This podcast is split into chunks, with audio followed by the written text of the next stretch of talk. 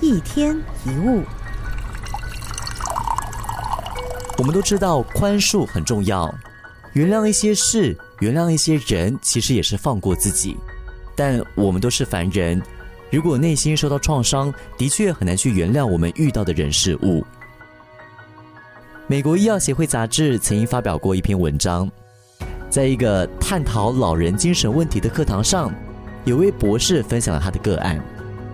他说，他有一名病患，不会讲平常人讲的话，对于人、地方跟时间毫无概念，但你叫他的名字，他却会有反应。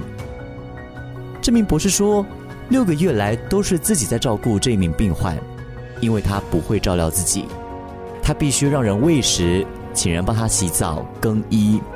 他没有牙齿，所以吃的食物必须煮得很烂。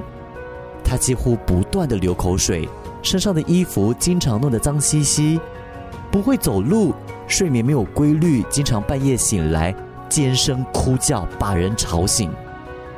大部分的时候他很友善，但一天可能会有几次无缘无故的发脾气，大喊大叫，直到有人去安抚他。博士念完这个个案，就问学生会怎么照顾这名病患呢？大部分的学生都说自己没有办法。博士接着微笑着说：“我会把照顾这个病人当做享受，而你们每一个人其实都可以做得到。”原来她是这名博士六个月大的女儿。所以，当我们遇到一些不好的人事物，尝试一下换个角度看，他们的内心可能也住着一个小孩。